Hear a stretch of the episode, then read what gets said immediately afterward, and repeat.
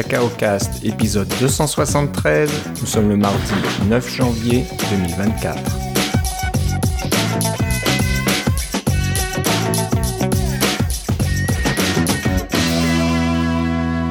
Bonjour et bienvenue à tous dans ce nouvel épisode de Cacao Cast. Comme d'habitude, Philippe Casgrain est avec moi. Comment ça va, Philippe? Ah, ça va très bien. Et toi, Philippe? Bah, ça va très bien. Euh, je te souhaite une euh, bonne année 2024. On s'est pas vu donc depuis le dernier épisode euh, qu'on a enregistré mi-décembre. Et comme, comme quelqu'un l'a dit tout récemment sur le forum, bonne année Vision Pro. Bonne année Vision Pro, en effet, c'est c'est ce qui va se passer. Et puis ça tombe bien, on a quelques nouvelles. Apple a commencé à, à battre le tambour autour de Vision Pro. Donc on va en parler, j'imagine, beaucoup euh, très bientôt. Euh, donc la, plus grosse nouvelle, on va dire, bah d'abord, je veux souhaiter une bonne année à tous les auditeurs avant de commencer vraiment dans le vif du sujet. Donc euh, j'espère que, tout va bien. Euh, j'ai vu un peu dans les nouvelles qu'il y avait une petite vague de froid en Europe, euh, spécialement en France, là, les ouais. qui gèlent, etc. Donc bienvenue dans le club. et, et, plus, en, plus au nord, en Scandinavie, ça a l'air que c'est vraiment très très froid aussi. Là. Ouais. pour moi, la Scandinavie, c'est le nord de la France, là, mais je sais que les Français vont, nos éditeurs français vont dire, voyons, c'est des, pays complètement différents. Ouais, puis vous avez raison, mais j'ai l'impression que c'est sur la carte, c'est pas tellement loin, mais c'est des températures vraiment polaires. Là, polaires en effet. Donc, euh, nous, c'est pas on des températures polaires, mais là, on a une belle petite tempête de neige. Euh, ouais, mais on, est on a été au-dessus des, des, des, des, moyennes saisonnières pendant un mois. L'hiver. L'hiver commence à s'installer au mois de janvier, alors qu'avant, l'hiver commençait à s'installer au mois de novembre. Alors, il y a quelque chose de, il y a quelque chose de bizarre et de. Oui, c'est agréable de se promener en n'étant pas trop habillé, mais il y a un petit. Euh, le, comment je pourrais dire ça, ça, ça, on s'interroge toujours un peu est-ce que c'est normal? Est-ce que ça est-ce que tout va bien? Est-ce que qu'est-ce qui va se passer? Qu'est-ce qui comment ça va nous tomber sur la tête? Toujours un peu inquiétant ça en effet j'avais des amis en visite de France et ils étaient un petit peu déçus ils s'attendaient pas à ce genre de de climat. Euh, ils ont eu un peu de neige quand même le dernier week-end, mais sans plus. Donc, euh, bon. parlant de Scandinavie, Greta Thunberg doit être complètement congelée. Là. Ouais, ouais. Mais bon, ça veut rien dire. Euh, ok, ben on vous souhaite quand même une bonne année, malgré, euh, malgré oui, on, espère que votre année soit, soit mouvementée dans le bon sens du terme. Exactement. Donc voilà, euh, Apple Vision Pro, ça y est, les dates ont été annoncées. je n'ai pas trouvé de lien officiel chez Apple, juste un petit message sur le réseau X. Euh, bon, on en trouvera sûrement un pour les notes de l'émission. Ouais, on cherchera un peu plus. Il y a des blogs qui en ont parlé, mais le truc officiel, c'est euh, sur X. Puis on n'est pas des fans de X, nous. Euh, je suis un peu étonné que Tim Cook soit encore dessus. Je crois qu'Apple est encore sur, sur X, mais bon. on trouvera un lien sur d'autres réseaux un peu plus respectables. donc Apple Vision Pro, euh, précommandes vont ouvrir le 19 janvier, donc euh, à la fin de cette semaine. Là, on enregistre le 9 janvier. Qu'est-ce que je dis euh, La fin de la semaine prochaine plutôt? attends, maintenant que j'hésite. Le 9, oui, c'est ça, le vendredi 19, la semaine prochaine. Je dis pas de bêtises. Et disponibles, donc seront livrés à partir du 2 février. Aux États-Unis seulement. Aux États-Unis seulement, oui. Donc ne vous excitez pas, pas la peine de sortir la carte, la carte bleue. Carte de crédit, euh, déjà 3500 dollars US, euh, ça fait mal. J'ai un collègue qui euh, va en, vacances à Hawaï, le chanceux. mais il, il, dit surtout, je vais peut-être aller au Apple Store de Honolulu pour voir s'ils ont des visions pro. Ouais, ok, ben bonne chance s'ils en ont en stock. Qui sait, il y en aura peut-être, mais je serais étonné qu'Apple et des, gros, des, des, grosses quantités là, de, disponibles de février. Est-ce que ça va être la même chose que le, le, le, pin, euh, les iPins de Humane ou ça va être un succès comme le, iPhone ou la montre? Euh, Ça reste à voir. Ça reste à voir. Je pense que euh, Apple et Tim Cook en premier y croient beaucoup. Donc, bon, qui sait, mais voilà.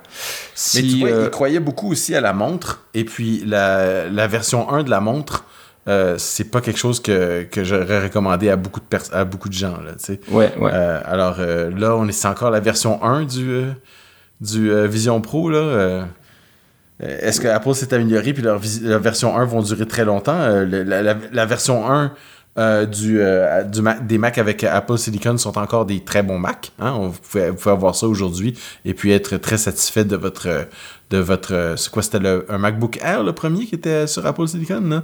Ça reste encore une, une, très bonne machine qui est tout à fait utilisable aujourd'hui. et ça fait déjà ça trois ans. Il y a eu plusieurs des tonnes de révisions depuis.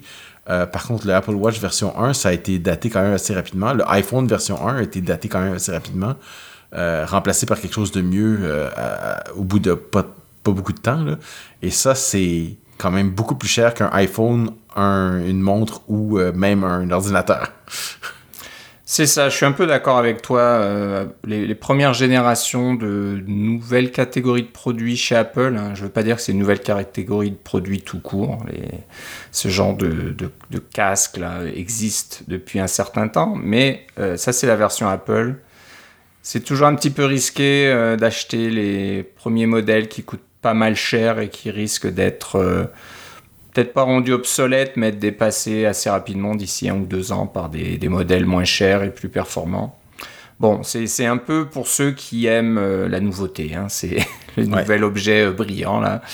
Euh, à voir, c'est quelque chose, ouais, je veux dire, c'est quelque chose qui existe, c'est pas vraiment le truc qui n'existait pas vraiment du tout ailleurs. Hein. Non, ils sont pas les, sont pas les, ils, sont pas, les premiers. Ils sont pas les premiers dans ces, dans, à faire des, euh, des produits comme ceux-là, comme tu dis, comme tu dis si bien. Euh, Apple sont pas souvent les, les pionniers dans ce domaine-là. La montre, c'était pas la première montre connectée. Le iPod, c'était pas le premier, euh, euh, le premier lecteur de musique euh, avec beaucoup de capacité, des choses comme ça. le iPhone, comme tu dis, c'était pas le premier téléphone. mais ça, il y avait des aspects qui étaient révolutionnaires là-dedans, comme par exemple le Vision Pro. Ça a l'air idiot, là, mais la molette qui est sur le côté pour changer de la réalité virtuelle complète à une réalité augmentée, c'est quand même tout en gardant la la lunette elle-même est opaque, hein, parce que ce que vous regardez, c'est toujours un écran. Euh, c'est pas comme s'il y avait une certaine opacité sur un écran LED qui allait changer, puis vous allez voir la réalité à travers euh, votre écran en, réalité augmentée euh, dans une lunette translucide. Non, non, non. Il y a des caméras et ça vous montre, oui, la réalité, mais à travers des caméras. Donc vous êtes toujours, toujours, toujours derrière un écran. Ça reste à voir si c'est ça fonctionne aussi bien qu'ils disent j'ai pas de raison de penser que ça le fait pas, mais c'est quelque chose qui les distingue beaucoup des euh, autres casques de réalité virtuelle. Oui, donc c'est sûr qu'il y a des nouveautés. Euh, moi, je parie aussi sur le côté application. Euh, donc les applications qui sont livrées avec le Vision Pro sont pas mal, mais bon, il n'y en a pas énormément. C'est relativement limité. Il faut voir quelles seront les applications de tierces parties qui vont arriver le 2 février, à peu près en même temps. Et combien, combien ils vont coûter un abonnement? C'est ça, donc de, voir. J'ai cru entendre parler déjà qu'il y aurait un, ça viendra certainement sur Apple TV Plus là, mais il y aurait pas mal de déjà de films disponibles euh, au format 3D, je sais pas trop, mais bon qu'on peut regarder avec un euh, Apple Vision Pro. Donc euh, bon, ça c'est Apple peut-être qui fait ça. Est-ce que Netflix sera là aussi euh, rapidement, par exemple, pour ce genre de choses? Et tout un tas d'autres applications. Donc, euh, je pense que ça va pas mal dépendre de ça aussi. Hein. Quelles, sont les applications? Est-ce qu'il y a des applications qui sont vraiment idéales pour le Vision Pro que vous ne pourrez pas utiliser de la même façon ailleurs? Ça sera la question. C'est peut-être ça, qui ça me fait penser aux, produits, comme par exemple, vous, comparez la, la, Apple Watch version 1 et la Apple Watch version 2. Il y avait euh, il y a une question de batterie, il y a une question de la durabilité, puis des choses comme ça. Mais quand vous. Probablement que le Vision Pro version 1, où on est souvent connecté avec un câble d'alimentation parce que la batterie dure à peine deux heures, puis deux heures, c'est même c'est souvent pas tout à fait assez pour regarder un film, donc il va falloir se, se, se connecter puis avoir un fil comme ça. Peut-être que les prochaines versions vont avoir euh, une batterie qui dure beaucoup plus longtemps, au point que c'est même plus nécessaire d'avoir le, petit pack de batterie ou d'avoir ce fil qui pendouille et des choses comme ça euh, qui vous qui vous relie à, votre fauteuil finalement. Là, puis on peut vraiment se déplacer euh, de façon libre, se lever sans avoir l'impression qu'on qu'on tire sur un fil.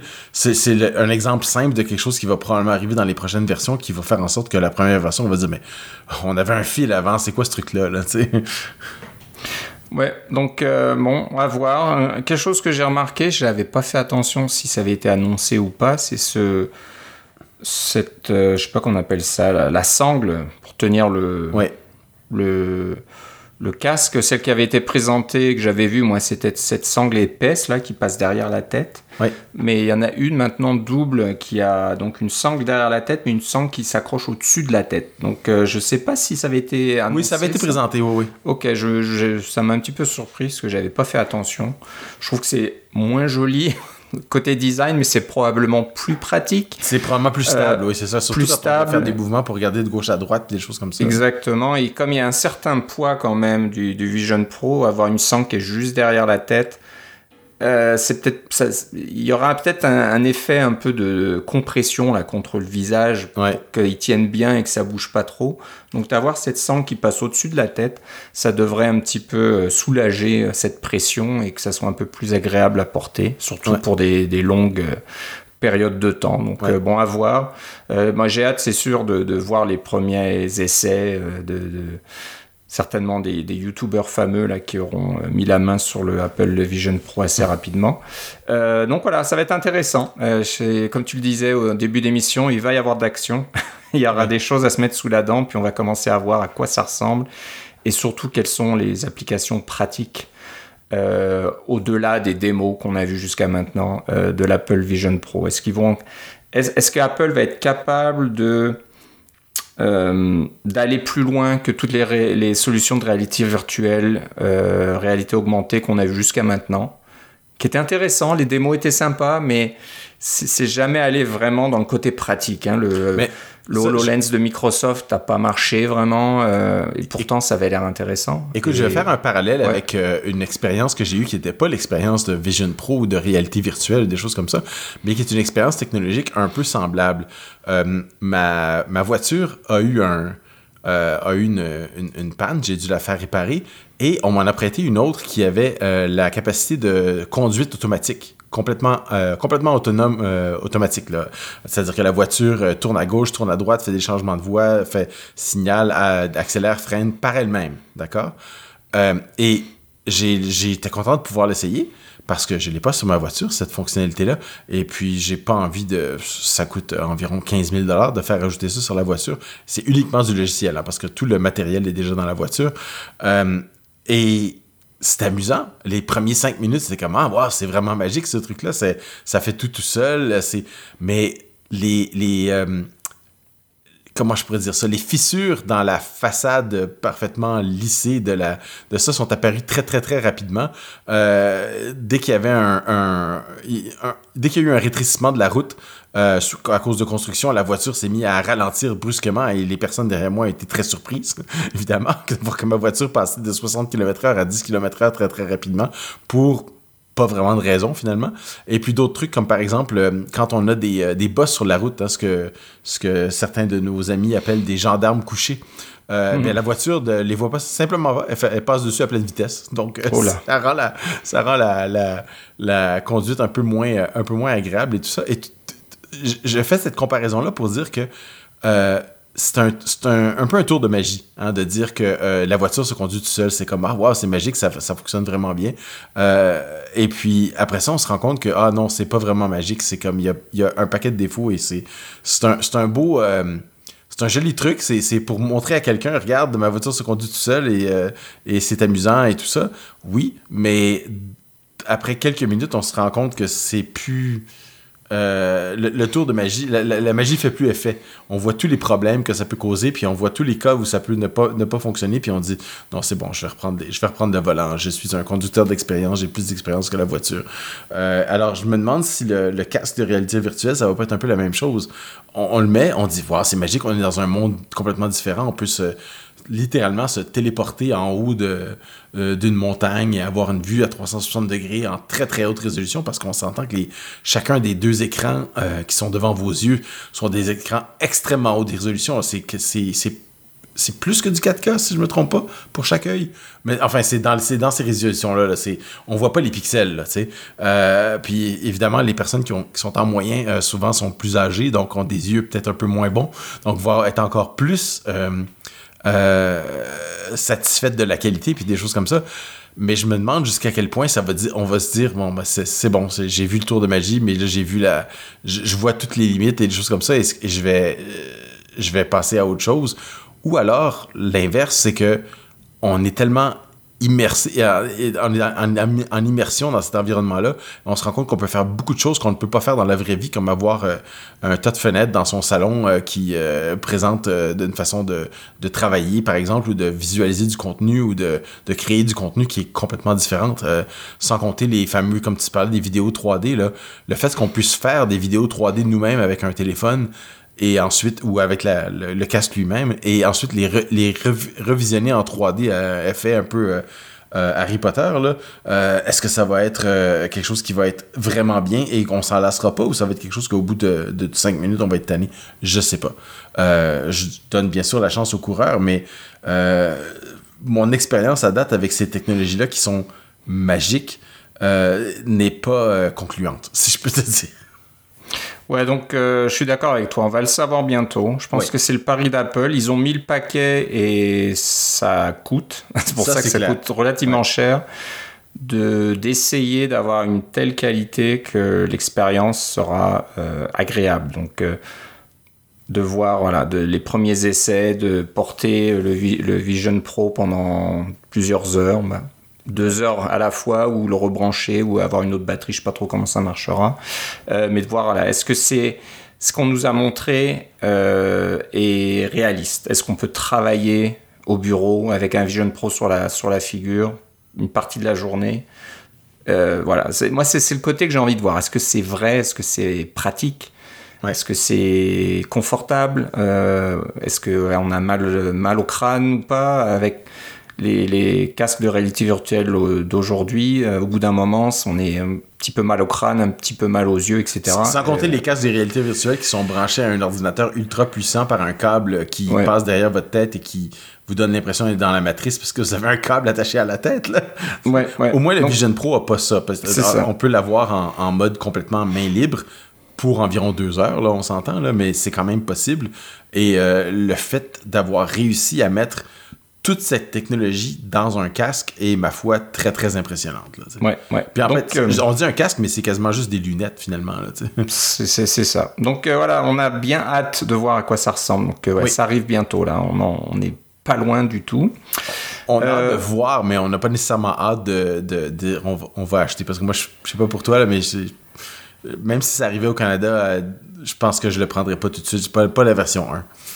Non, alors j'ai cru entendre que dans le SDK, on commence à avoir des traces de Apple Vision sans le Pro derrière. Ça voudrait peut-être dire qu'Apple déjà prépare une version un peu moins chère peut-être par la suite. Mm. Bon, à voir, c'est intéressant.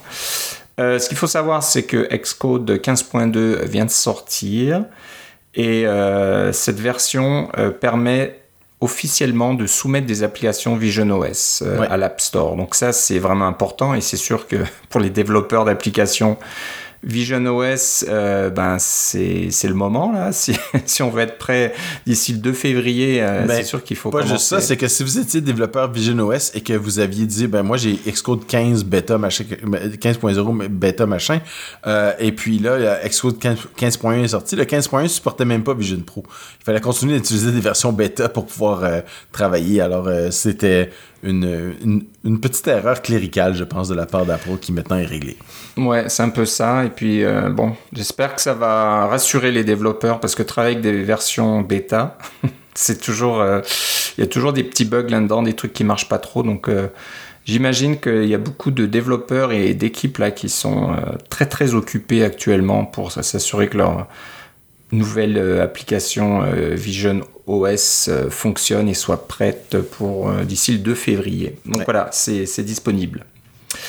Euh, on parlait de Xcode. Philippe, tu nous as dégoté une petite, une petite astuce. alors là, on sort de Vision, du Vision Pro. Là, on revient à, iOS et surtout iPhone Pro, les 14, 15 Pro, j'imagine, qui ont.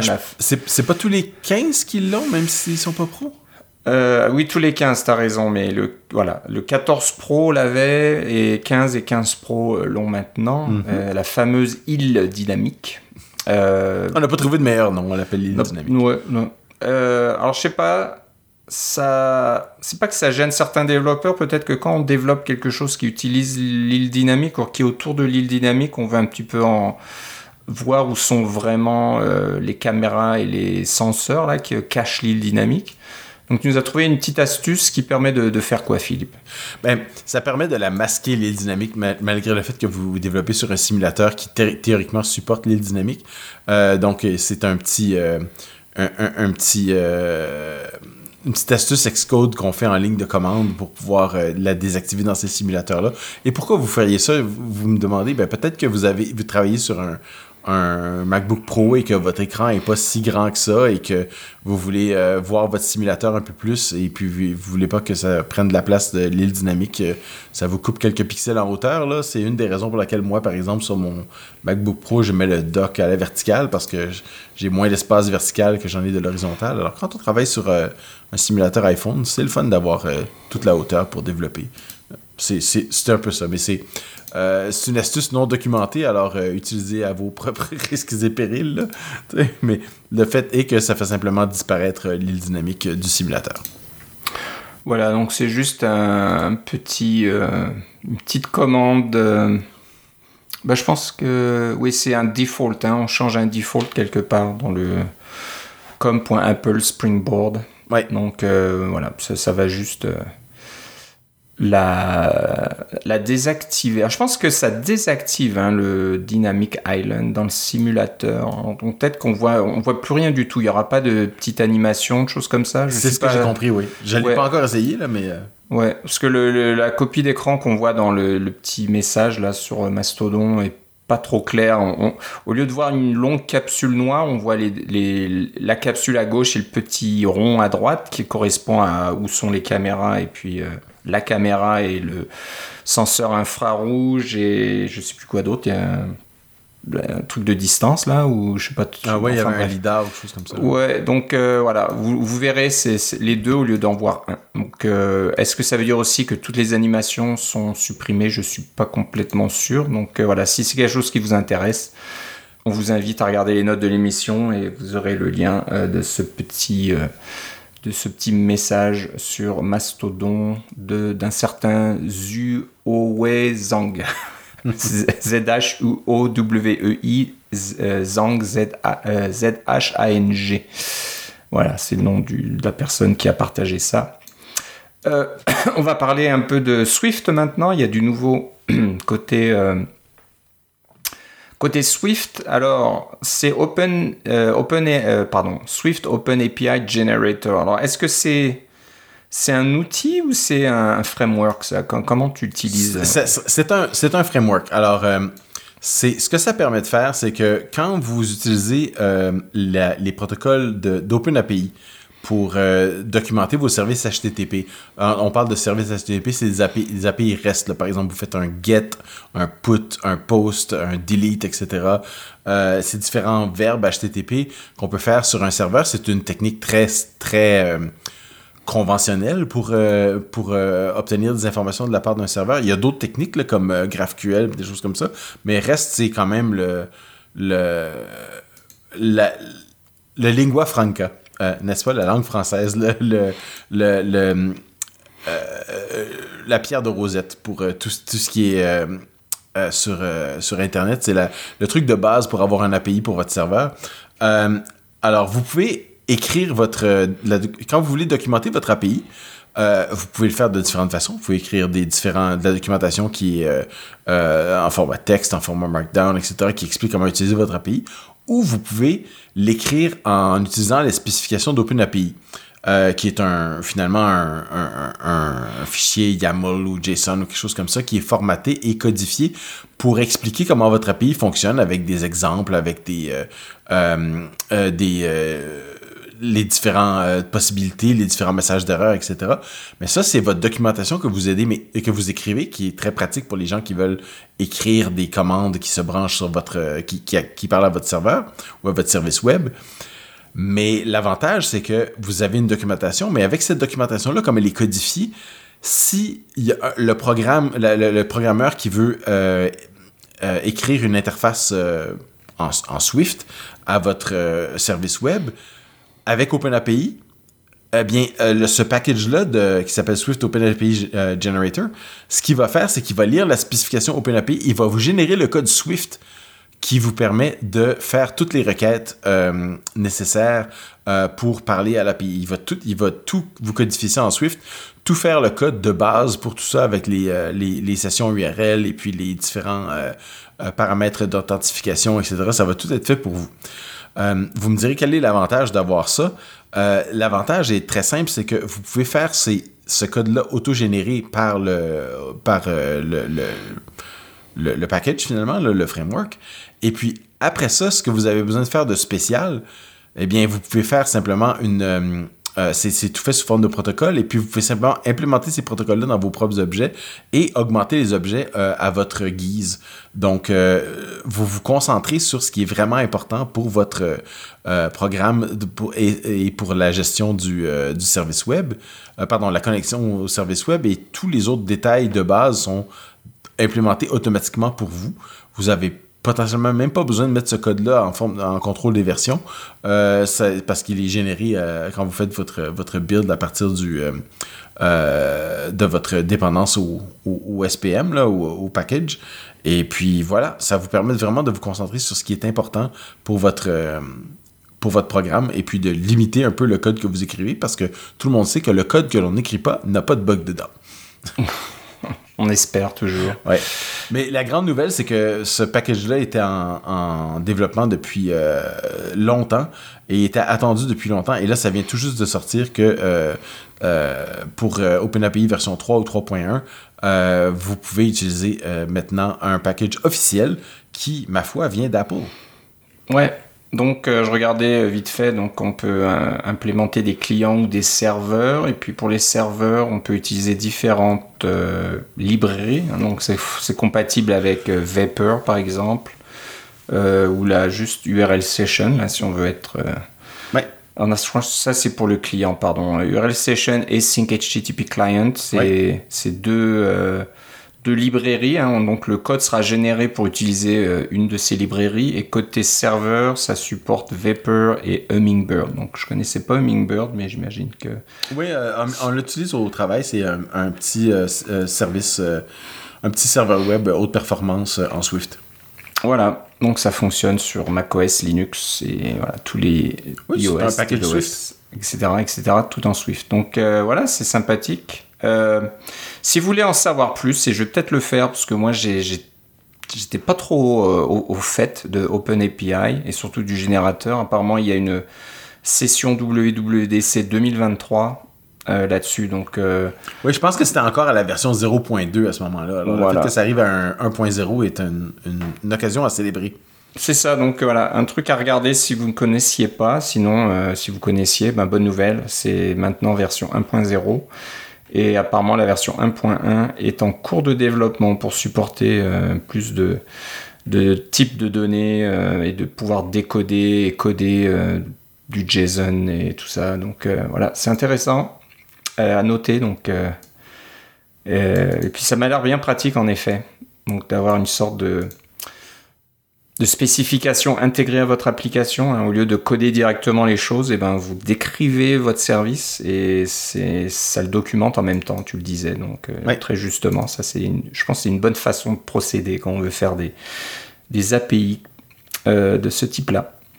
Euh, bon, maintenant, tu nous as trouvé un autre framework qui m'a l'air bien sympathique pour développer des applications qui se présentent, des applications Swift UI qui se présentent sous forme de cartes.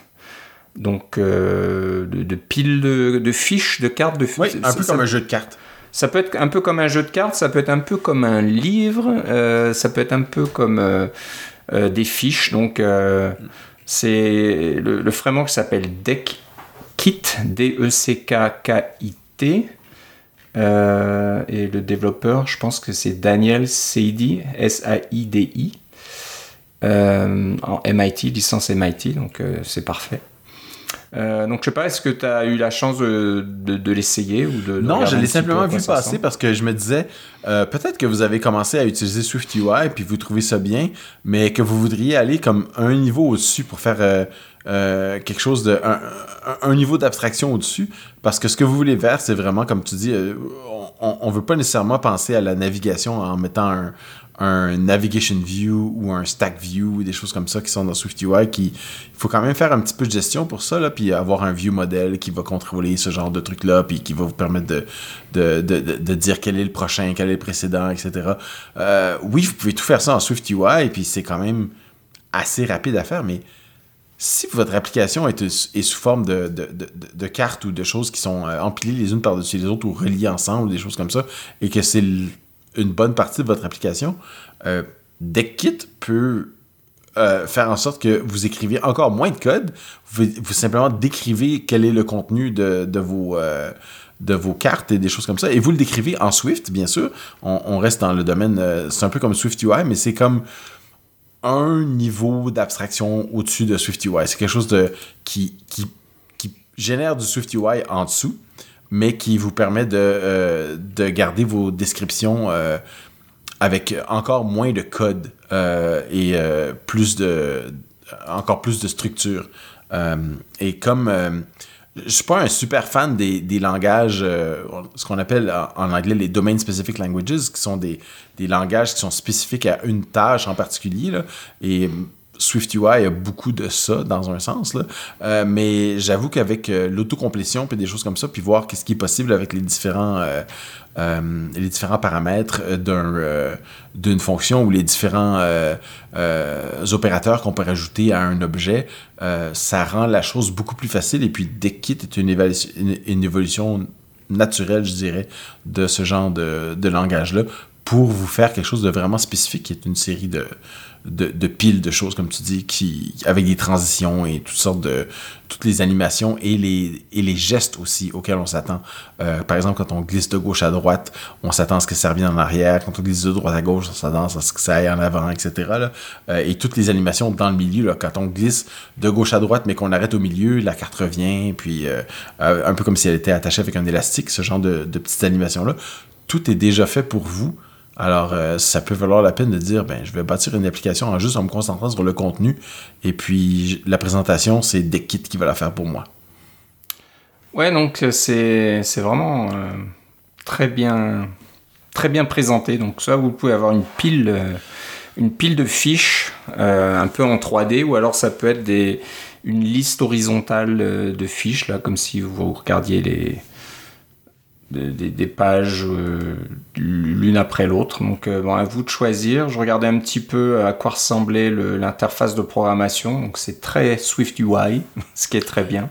Donc, voilà, vous utilisez un objet deck et puis vous pouvez euh, définir votre propre objet qui se conforme au protocole deck item et puis voilà, faire ensuite un deck rempli de deck items et le framework va faire la, une majorité du travail. Donc, sympathique. Donc, toute la documentation a été générée avec euh, Doxy aussi, alors c'est vraiment bien. Ouais, ouais. Donc voilà, on vous invite à regarder ça si vous recherchez à développer quelque chose avec euh, une interface euh, en, pile de cartes. Je regardais vite fait, on avait parlé, bien sûr, je peux le trouver, il y a c'était quand? L'épisode 270, 1er novembre, on avait parlé de Big UI Paging qui permettait de présenter des pages de contenu en SwiftUI. Donc c'est ça va un petit peu plus loin, je pense. La BUI paging était un peu plus simple, on va dire, dans le concept, si je dis pas de bêtises. Mais voilà, si vous quelque chose d'un petit peu plus, plus complexe, plus détaillé, je pense que ce, ce framework-là, Clip, euh, Clip euh, pardon, DeckKit, euh, sera idéal pour vous. Donc voilà, jetez un coup d'œil à GitHub sur le compte de Daniel Saidi, donc encore une fois euh, Daniel S-A-I-D-I, et le projet s'appelle DeckKit. Très intéressant, bonne petite trouvaille. Euh, un autre outil, là c'est pas vraiment un framework, c'est une application carrément, euh, mais une application gratuite. Oui un petit peu au désespoir du développeur, peut-être il espérait euh, le vendre comme produit, mais ça n'a pas eu un énorme succès, malheureusement. Créer des outils pour les développeurs, il n'y a pas beaucoup de monde qui font d'argent avec ça. Voilà, donc, euh, mais la- l'application a l'air vraiment bien. Donc euh, voilà, le développeur a décidé de, de la garder disponible sur l'App Store, euh, le, Mac App Store, et puis euh, que ça soit gratuit. Il Euh. remercie ceux qui, les 10 personnes qui l'ont acheté, mais ils ont dit à partir de maintenant, c'est gratuit. C'est ça. Donc euh, bah, l'application s'appelle SVG Shaper, c'est ça, ou Shaper tout Ouais. court. Euh, c'est une application qui permet donc de transformer des fichiers ou des, des dessins SVG, des dessins vectoriels, en code de SwiftUI. C'est ça, Philippe? Oui. Donc, euh, bah, bah, c'est, je pense, que c'est tout simple. C'est peut-être, peut-être qu'il y a, c'est, un cas, un cas un peu particulier. hein. Tout le monde n'a pas des SVG comme, euh, comme euh, fichier graphique dans son application. Non, en fait, je serais bien en peine de, de, de même en créer un moi-même. De... C'est ça. Donc, euh, c'est sûr qu'avec les, les fontes, euh, la nouvelle fonte d'Apple, SF symbole. SF Symbol qui fournit tous ces icônes là, tous ces dessins, c'est sûr que on a peut-être moins besoin d'aller aller chercher des, des fichiers SVG ou des trucs qui ont été créés par un designer dans Photoshop par exemple, et puis voilà que vous devez euh, afficher dans votre application. Donc là, c'est intéressant d'avoir une application comme euh, Shaper, donc qui, qui prendrait un, un document .svg qu'on vous a donné, puis voilà, euh, vous, vous, vous- comment dire, le passer dans l'application Shaper et ça va vous euh, générer le code qui permet de dessiner cette, euh, cette icône ou dessin ou, ou ce que vous voulez dans votre application. Donc bon, Est-ce qu'on a déjà parlé de Paint Code?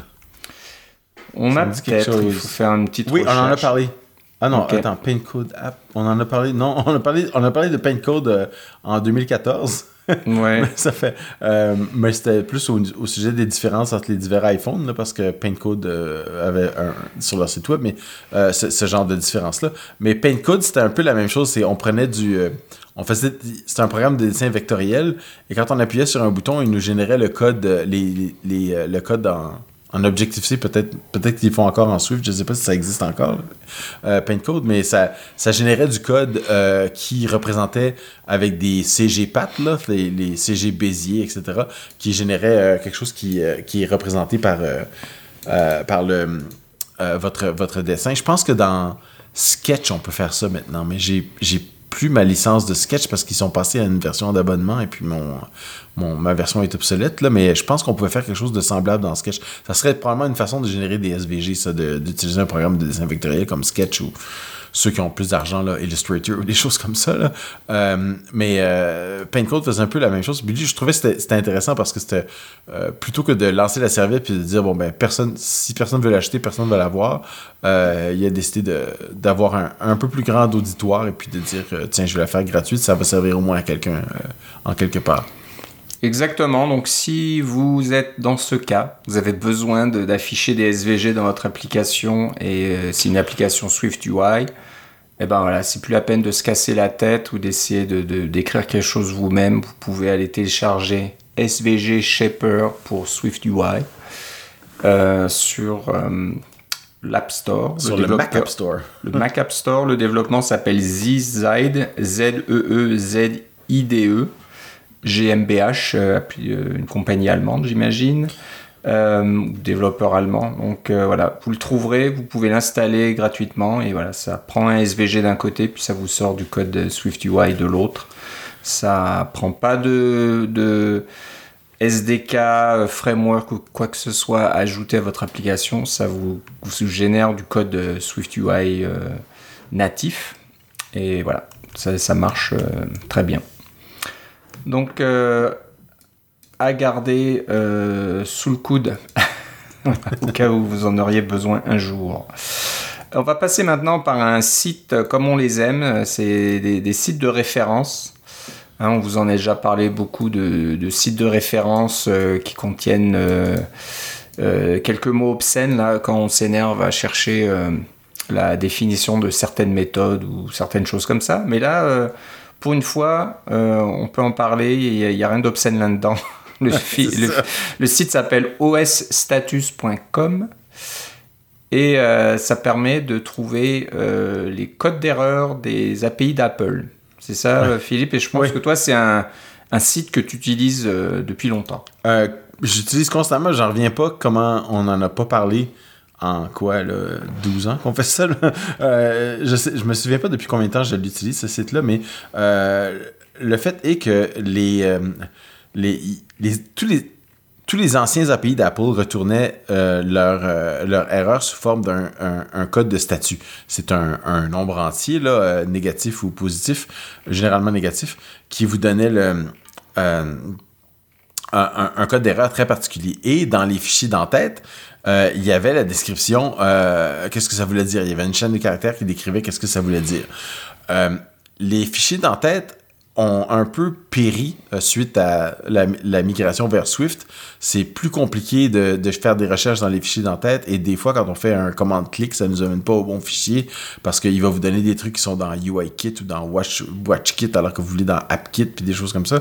Ça marche pas tout le temps. Mais si vous travaillez avec des API qui sont un peu plus anciens, euh, moi je travaille beaucoup avec le, keychain d'Apple. Et puis l'API de Keychain, c'est absolument terrible comment c'est ancien. Euh, ça retourne, toujours des OS status puis des, ces différentes erreurs. Mais quand j'ai des erreurs euh, je vais sur osstatus.com, j'entre le code et j'ai une description un peu plus avancée. Bon, c'est pas, c'est pas la, c'est pas la, la, la, bérésina, là, comme, je, sais pas comment on pourrait dire ça, c'est pas une panacée. Une panacée. Mais, mais c'est, euh, c'est suffisamment, souvent, c'est suffisant pour me donner une bonne piste pour savoir quelle était vraiment l'erreur. Et puis, euh, me, guider mon, mon, mon, débogage et puis des choses comme ça pour euh, vraiment faire un bon diagnostic de ce qui s'est passé. J'aime beaucoup osstatus.com et je m'en sers toutes les semaines. Voilà, donc pour m'amuser, j'ai tapé 1 dans, dans, la petite boîte de recherche. J'ai plusieurs pages de code de plusieurs euh, SDK d'Apple qui utilisent ce code d'erreur. Donc euh, bon, faut, faut espérer avoir un peu plus d'informations, savoir d'où de, quel SDK vient l'erreur, mais après ça, voilà. Non, mais tu as toutes les erreurs classiques de macerrors.h par exemple, si tu fais euh, moins 34 ben, L'erreur moins 34, c'est quoi? C'est disk full error. Ça veut dire que ton disque était plein, puis des choses comme ça. C'est euh, un paquet d'erreurs du système de fichiers. Si vous utilisiez le, euh, le FS File Manager, là, euh, toutes les erreurs étaient là-dedans. Ces erreurs-là ont beaucoup disparu dans les frameworks modernes parce que les erreurs sont beaucoup plus descriptives maintenant. Tout le framework d'erreur de Swift est très bien fait, euh, mais euh, il vous permet d'avoir beaucoup plus d'informations par rapport à l'erreur. Mais tout ce qui était euh, en dessous ou les, les, les, erreurs de statut qui sont même en dessous de tout ça, des fois on a juste ce chiffre-là puis on se demande qu'est-ce qu'on a, qu'est-ce qu'on a fait puis ou on, on, le voit dans des logs en quelque part et puis on dit qu'est-ce que ça veut dire ce truc-là? Et puis ah voilà on peut on peut s'aider pour le trouver. Voilà, donc euh, allez sur le site osstatus, osstatus.com. Euh, vous trouverez donc euh, tous ces, codes d'erreur. Vous tapez juste à quoi ressemble le code d'erreur que vous récupérez dans votre code et puis ça vous donnera la liste de tous les SDK qui, qui font référence à cette erreur, donc avec un peu plus d'informations.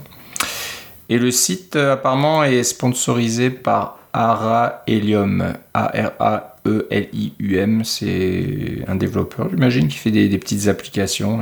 Je, vois qu'il a quelques ouais, euh, DMG Canvas, c'est une application que j'utilisais beaucoup dans par le passé. Voilà, donc euh, voilà, si c'est un, développeur ou une petite compagnie qui fait ça, ben, c'est sympa d'avoir j'imagine, développer euh, osstatus.com et puis l'héberger quelque part pour qu'on puisse tous l'utiliser. Donc on les remercie bien bas. Euh, on va finir par euh, une petite curiosité historique, je, l'appellerai un petit peu comme ça. Donc si vous faites partie des gens qui ont encore des, des vieux Mac donc, tu as mis euh, G4. Je sais pas si ben moi j'en ai un. J'ai un, un, Mac, un, un, Mac Cube sur ma tablette ici qui me regarde. Euh, le fameux G4 Cube, là, celui qui était euh, transparent avec pas de ventilateur et tout ça. J'en ai un. Ah, voilà. Donc, Fonctionne sur macOS 10.4 Tiger. le plus loin qu'il Voilà, donc donc il, y a toutes ces catégories de Mac qui fonctionnent encore. Hein. vous pouvez l'utiliser là, vous serez accueilli par une belle interface utilisateur Aqua. Avec ces petits reflets métalliques, euh, les petits boutons euh, colorés, euh, on dirait du vert là. C'est donc voilà, ça, ça va vous faire venir un peu dans le passé.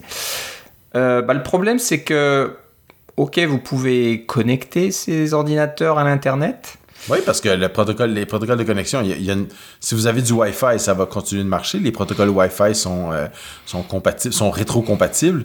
Et puis, si vous avez une prise Ethernet, ben, vous avez un réseau Ethernet. Les réseaux Ethernet n'ont pas changé depuis 40 ans, c'est le même, le même protocole. Oui, on a, fait, on a du gigabit maintenant, mais c'est tous des protocoles qui sont rétro-compatibles. Alors, pour ce qui est de se connecter, TCP/IP, c'est la base de l'Internet. Ça existe depuis euh, euh, les années 80, là, Exactement. Donc cette partie-là, ça marche, super. Mais voilà, si vous allez, euh, vous ouvrez le Safari. Oui, c'était déjà Safari et que vous essayez de vous connecter à un site HTTPS euh, et il y a de fortes chances que ça fonctionne pas.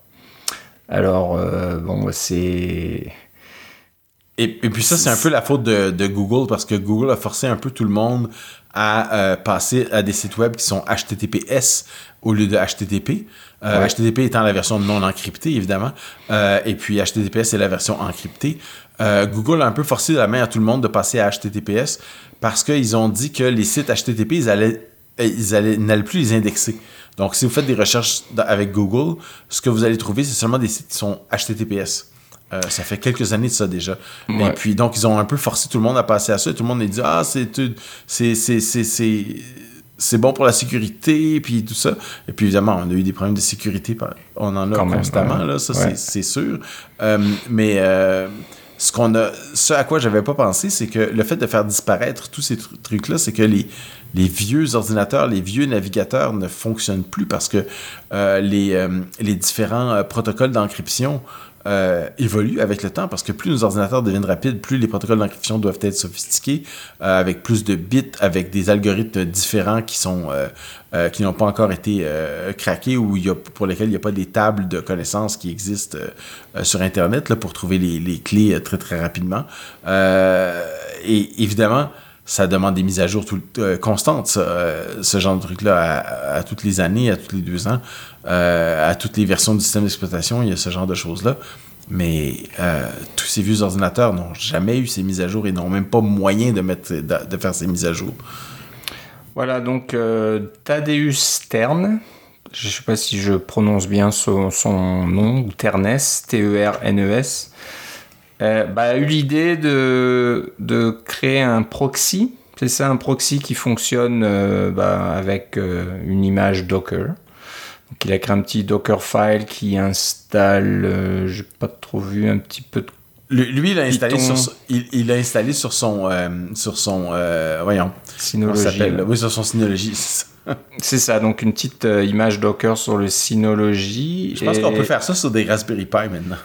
C'est ça, oh oui aussi, hein, on peut le faire mettre ça un peu partout. Et ce que je vois pas, c'est est-ce que c'est, je pense que voilà, c'est un script Python euh, c'est une fourche de Mac Proxy euh, qui permet donc d'implémenter un proxy relativement simple qui va, si je comprends bien, euh, interpréter les, requêtes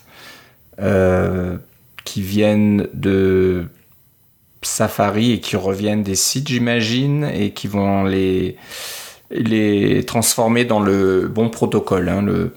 Est-ce que ça, ça, passe en HTTP Je suis pas sûr, mais ou ça, oui, j'imagine, ou sinon ça, ça le transforme dans la bonne. Euh, non, je pense que c'est ça, c'est HTTP.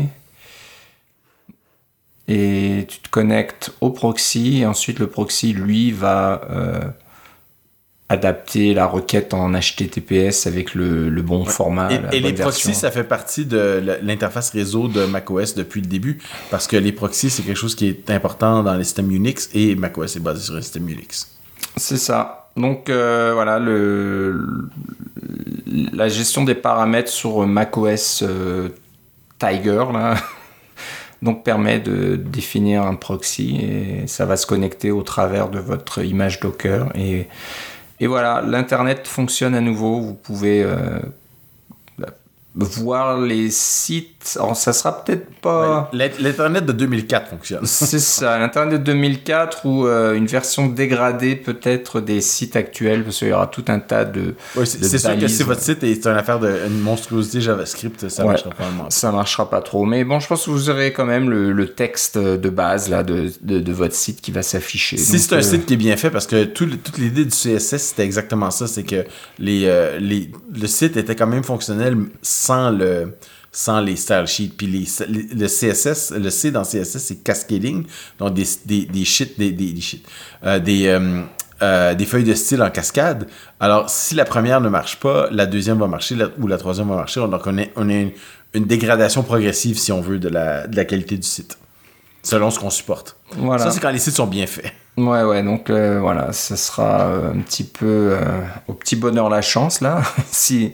Mais bon, je pense que c'est plus pour s'amuser qu'autre chose là. J'espère ouais, que ça. vous n'avez pas, vous ne dépendez pas d'un vieux Mac G4 pour faire votre travail, mais euh, voilà, bon, qui Je, je vais dire que le mien, ça fait deux ou trois ans que je ne l'ai pas démarré. J'ai déjà démarré il y a environ deux ans pour tester quelque chose, là, mais euh, je, je, je m'étais pas rendu, je pense, à faire de l'Internet avec HTTPS. là. C'est- C'était simplement pour faire tourner un, un ou deux programmes qui étaient déjà dessus. Voilà, Il marche ouais, encore. pas. Ouais, ouais, donc euh, je sais pas si, si tu as le temps de t'amuser un petit peu là, tu pourrais euh, essayer. euh. Il faudrait que je trouve un moniteur qui fonctionne avec du VGA, en fait. Ah oui, ou c'est peut-être ça la difficulté aujourd'hui. Donc voilà, si vous allez sur le site th.adde.us, euh, donc voilà, c'est le site de. Ouais. Euh, voilà, vous avez un article qui vous explique comment faire fonctionner un proxy HTTPS euh, pour un. euh, lui, dans son cas, c'est un iMac G4, mais bon, ça peut être euh, n'importe quel Mac, euh, n'importe quel Mac relativement ancien, mais pas trop En fait, ça va marcher avec n'importe quel Mac, c'est juste que les Macs anciens, on en a vraiment besoin. On en a vraiment besoin. Voilà. Donc euh, voilà, c'était la petite astuce, le petit truc un peu rigolo là pour euh, finir euh, l'émission aujourd'hui. Puis vous savez que nos, nos auditeurs savent que je suis complètement accro à ces trucs-là, et ces trucs qui font marcher de- du- des vieux, des vieux, du vieux matériel. Voilà, c'est juste, je pense, la... C'est l'étape avant que ce- cette vie- vieille version de macOS soit exécutable dans un, sur un site web en JavaScript. Ouais, Mais, donc ça c'est, ce sera, ce sera l'étape suivante. hein. C'est déjà euh, fait Ouais. pour le- les versions euh, du- les vieilles versions de, de- des Mac euh, classiques. Donc Ouais. là vous pouvez le faire depuis un certain temps. Ouais, macOS 8.5, je pense, existe en quelque Mais part. voilà. Définitivement, macOS, euh, macOS 7 là, existait. là. Euh, fait que, oui. Donc euh, voilà, un, un peu de patience. Moi je dis 2-3 ans là. Dans 2-3 ans, euh, JavaScript sera suffisamment rapide pour euh, faire fonctionner une émulation de macOS Tiger. Et puis voilà, vous, vous pourrez euh, vous connecter directement. Plus besoin d'avoir un Mac, euh, un vieux Mac qui traîne euh, sous votre bureau. Et voilà. Et voilà, donc voilà, on a fait le tour de nos sujets aujourd'hui. Euh, si vous voulez nous écrire, vous pouvez nous écrire à cacaocast.gmail.com. Ouais, dites-nous si vous avez acheté un Vision Pro et comment vous aimez ça. Ouais, ouais. Donc si vous êtes aux États-Unis ou que, comme l'ami de, de Philippe, vous allez faire un voyage et essayer d'en prendre un au passage. euh, attention peut-être euh, à la douane quand vous rentrerez chez vous. Si vous êtes à l'étranger, ça va peut-être, euh, ça va peut-être pas passer facilement. Je sais pas. Non, ça va. Tant qu'on paye, la, qu'on paye les taxes, ça Voilà, il faudra juste payer une petite taxe. J'aurais du mal à dire non, non, euh, c'est mon Vision Pro personnel euh, que j'ai déjà depuis, depuis un certain temps. Ça sera peut-être un peu Ouais, plus dur à, à faire avaler euh, à l'agent des douanes. Si bah, vous pouvez aussi aller sur le blog à cacao-